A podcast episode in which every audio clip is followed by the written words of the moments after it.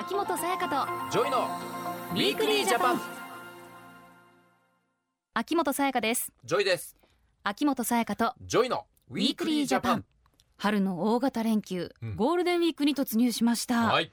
えー10連休という方の中には海外旅行をされる方も多いと思うんですが。だよね。うん。ジョイ君ははい。お休みがあればどこに行きたいですか、どこに？うーんとねまあ、今年のさお正月は俺オーストラリアに行ってきたのね、それはすごくうん楽しかったしうん。他にもね、そう行きたい国なんていっぱいありますよ海外。うん。ね。ただちょっと その怖くて行けないようなとこもあったりするじゃんか。確かに。ね。なんか知らないで行ったらちょっと怖いのかなとか不安になったりすそうそうあんまり近づかない方がるいいとか聞いたりすねすするね。るよね場所によっては、うんまあ海外旅行楽しいですけれども日本のように治安のねいい国ばかりじゃないのだで日本をベースに考えちゃもう絶対ダメなのよ。うん。ぶっちぎりで治安いいというか安全よ。うん。俺はそう思ってる。まあ、海外行くとよりねそれを痛感しますけども。ねだからその感覚で海外に日本人って行っちゃったりするじゃん、うん。そうすると思わぬうことに巻き込まれたりさうん。感覚が違うからね。うん。うんするからね。気をつけないとだよ。はい、えーそこで今日は世界規模のこんなテーマでお届けします、うん。犯罪のない世界を目指すアジケンいやーもう頭の中にクエスチョンマーク。お。いや味見。これ聞いたことない言葉ですよ、私。まあそういう方ほぼ聞いたことない方多いんじゃないかなと思うんですけど。そうでしょ、うん。何？これはアジケンの正式な名称は、国連アジア極東犯罪防止研修所です、難しいな。うん。まあ、こう聞いても何をねするところだかさっぱりわからないと思うんですけれども、犯罪のない世界を目指して活動している機関みたいですよ。え。ー、そうなの？うん、じゃあちょっと質問をさせていただきますけれども、ジョイ君は世界から犯罪をなくすためにはどうしたらいいと思いますか？めちゃくちゃ難しい質問ぶつけてきたね 世界から犯罪をなくすために。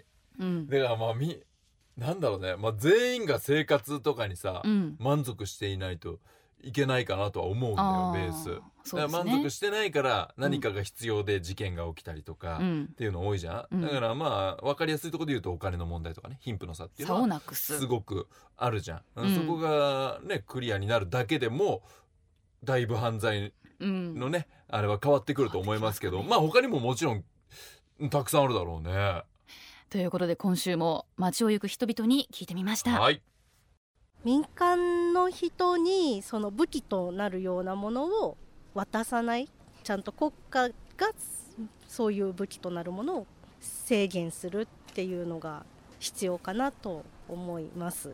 貧困とか飢えとかをなくして、えー平等に犯罪っていうのがおそらくこの迷惑というか危害を加えるようなことだと思うのでじゃああのどういったことが他人に迷惑となるかっていうようなことを教育をきちんとしたりとかあと多様性を認めるようなことが必要かなと思います。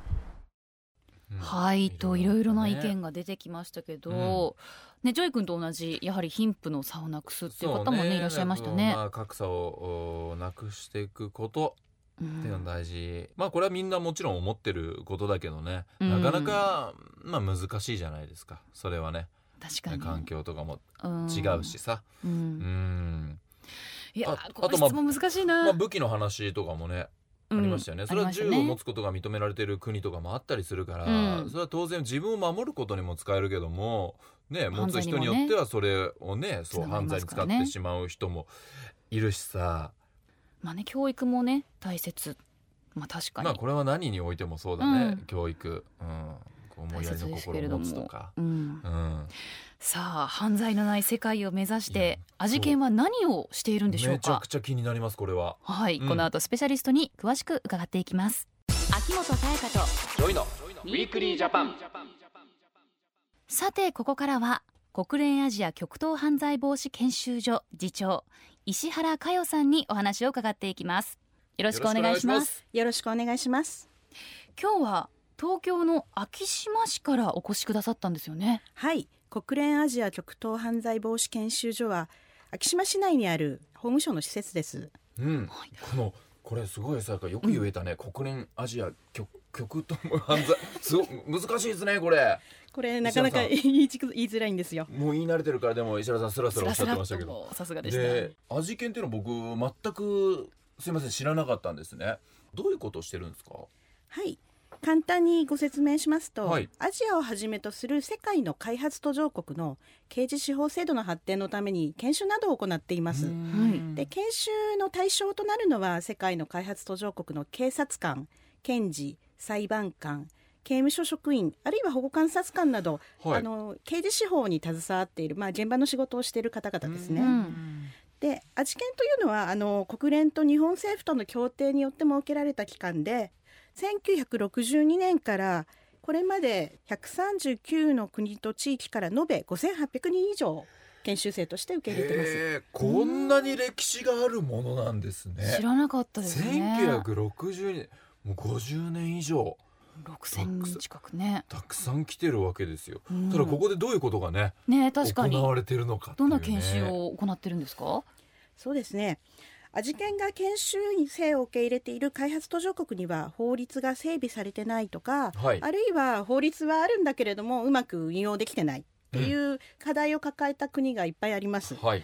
でそこでその課題について複数の国の研修員同士ディスカッションをしたりあるいは日本の制度を見てみたりしながらそれぞれ自分の国に合った解決策を見出してもらおうと。そうはいいう研修なんですね。うん。まあ、日本の制度の紹介はするんですけれども、はい。日本のようにしなさいという形ではなくてそれぞれの国に合った形でいいところがあれば取り入れていってほしい。あるいはディスカッションの中で見つけていってほしいと。うん。そういうアプローチです。じゃあこういったディスカッションの中から日本も他の国から学ぶことももちろんあるわけですか？そうですね。あの実は日本からも研修生が来ていて一緒にやるんですけれども、はい。やはりあの海外の状況から刺激を受けて、あのいろいろ新しいことを学んでいるという状況です。そうそうなんかだ。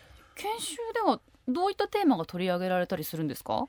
そうですね。あの時代に即した国際社会での課題っていうのをテーマにするんですけれども、はい。例を挙げますとサイバー犯罪の現状と対策とか薬物犯罪者の構成。あとはあのこれ大きなテーマなんですけれども、はい。グループディスカッションなんかをやりましてその中でもうちょっと具体的なテーマを設定し、うん。例えば汚職犯罪対策を扱っているような研修ではどうやって汚職犯罪を見つけていくのかそれはいでどうやって処罰していくのか、うん。といったことを具体的に話し合ったりするようにしています。うんで研修員はこういった形で得た、えー知識とかディスカッションの中で得た、えーひらめきなんかを持って帰って、はい。あの自分の国の刑事手法のを少しでも良くするためうん。に頑張るということになります。そうか。でも確かにこれ最後本当にすごくいいことでさどうしても自分たちの国の中だけで話し合ってたら、うん。出てこないような解決策だったり、うん。ヒントひらめきっていうのはたくさん出てくるよね。これだけいろんな国のうん。ね、えーまあ、仲間って言い方でいいのかな、うん。うん、とディスカッションしてたらね。だから石原さんこう刑事司法制度の整備を助けるという国際貢献もあるんですね。はい、えー刑事司法制度をきちんと整備するっていうことはあの、うん。治安の安定とか、あるいは社会の安定につながります。はい、でうんこういったことをベースにすると経済とか社会の発展につながりますからとても大事なことだと思ってます。はい、でこうした味気の授業は日本政府が行っている国際貢献の一つなんですけれどもはい、世界でも高く評価されてまして、うんあの味見は英語名の頭文字を取るとユナフェっていうふうに略称されてるんですけれども、はいはい、外国の刑事司法関係者の中ではユナフェっていうのはとても有名であの出張とかに行くとよく、はいユナフェ出身者なんだよとか言ってあの歓迎してもらったりなどあります。うんユナフェってかっこいいな。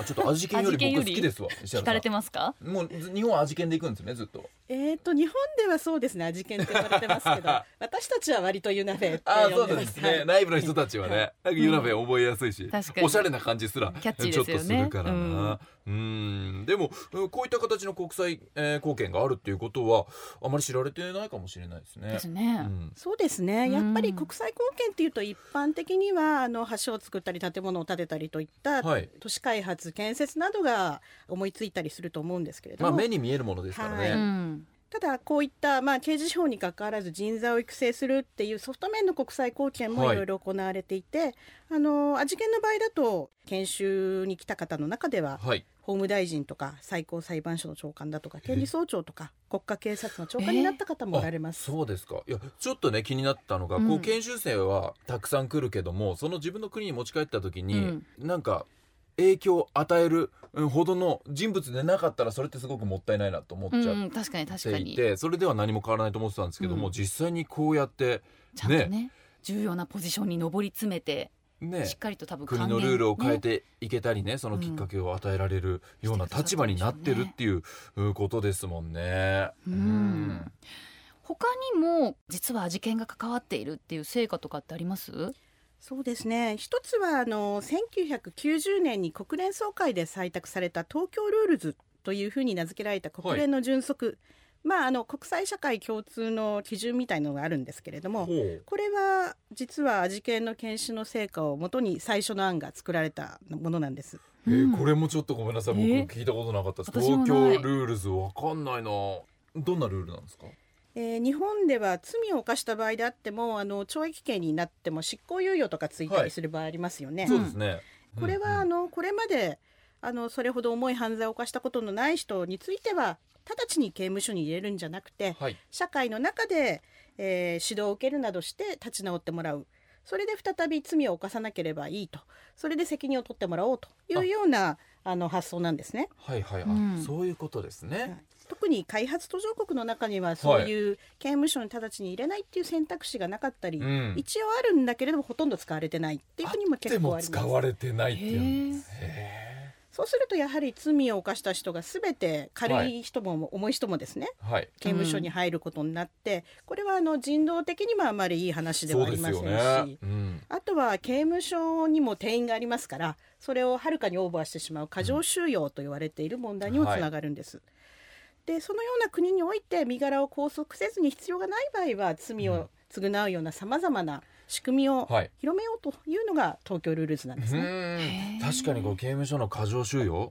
うん。これ見たことあるもんね。映像とかでも。もうみんなさ人の上に重なって寝てるみたいなとことかもあったりするじゃない、これもう変えてってほしい変わってってほしいよね。う、ん。その他にもありますか？そうですね保護司制度という制度あの聞いたことがあるかもしれませんが、はい。日本で取られている制度なんですけれども、これは保護司さんと呼ばれる方々一般の方がボランティアで行っているんですけれども、はい。あのは罪を犯した人たちが家や仕事など帰れる場所を調整したり、うん。あるいはあの相談に乗ったり指導したりして、えー社会の中での立ち直りを助ける制度なんですね。はい。でこの保護司制度っていうのは日本独特のものなんですけあれどもそうですか。へーはい、こうした保護司制度を紹介したことによってケニアフィリピンタイなんかでは今では保護司制度が始まって動いています、へえそっか。だからしっかりこう味見でね、うん。えーそういった国の人たちにこれを伝えて皆さんそれぞれの国に持ち帰ってうん。ご導入していってるということですもんね。出てるんですね出てる成果が。んだようん。この味見の成果によって犯罪が減って治安のねいい国とか地域が増えれば海外旅行に行く方っていうのもよりね楽しめるようになりますよね。そうだね、うん。だからもう行くね国の選択肢もこうやって広がっていくんじゃないかなって石原さん思いますよ、ん。そうですね。それだけじゃなくてあの仕事で海外赴任する方とかあるいは、うん。あの企業で進出される方とかはい。やっぱりより安心して過ごせるしより安心してビジネスができるというメリットがあると思います。うん。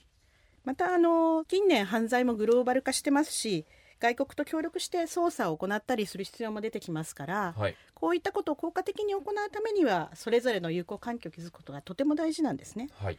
でその一翼を事件が担っているということも言えると思います。なんかすごい、えー日本人として、うん、ちょっとうれしいですね。うん。えでは最後にメッセージをお願いします。国連アジア極東犯罪防止研修所。通称アジケンは犯罪のない世界を目指して活動しております、はいぜひこうした形の国際貢献もあるということを知っていただければと思います。ゲストは国連アジア極東犯罪防止研修所の石原佳代さんでした。ありがとうございました。ありがとうございました。ウィークリージャパン。こんにちは。指原莉乃です。皆さんはモデルにならないなんて声をかけられたりネットで短時間で高収入のバイトを見つけたりしたことはありませんか？美味しい話だと思っていたら実際には AV への出演を強要されたり聞いていなかった性的な行為をするように言われたりといった被害もあるとか。嫌だと感じる性的な行為は暴力なんです。だからやらなくていいし逃げていいんです。悩みを相談できる場所があります。不安なことがあったらまずは話してみて。指原莉乃でした。4月は AV 出演強要 JK ビジネス等被害防止月間です。相談窓口など詳しくは政府広報オンラインで検索してください。政府からのお知らせでした。